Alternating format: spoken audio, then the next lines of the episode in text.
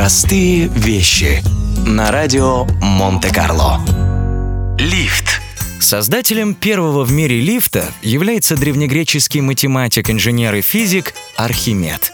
Именно он сконструировал механизм, способный при помощи рычагов и канатов поднимать на специальной платформе различные предметы. Сегодня же лифт у большинства людей ассоциируется отнюдь не с Архимедом, а с американским изобретателем по имени Отис. Многие даже ошибочно приписывают ему создание первого в мире лифта. На самом же деле, грандиозная заслуга Элиша Грейвза Отиса в том, что он разработал специальное устройство – ловители, задерживающие лифт в шахте при обрыве каната – Таким образом, Отиса можно считать изобретателем безопасных лифтов, первый из которых был установлен в 1857 году в Нью-Йорке в торговом центре Ховуд. В наши дни компания, основанная сыновьями Отиса и названная его именем, является крупнейшим производителем лифтов в мире. Простые вещи на радио Монте-Карло.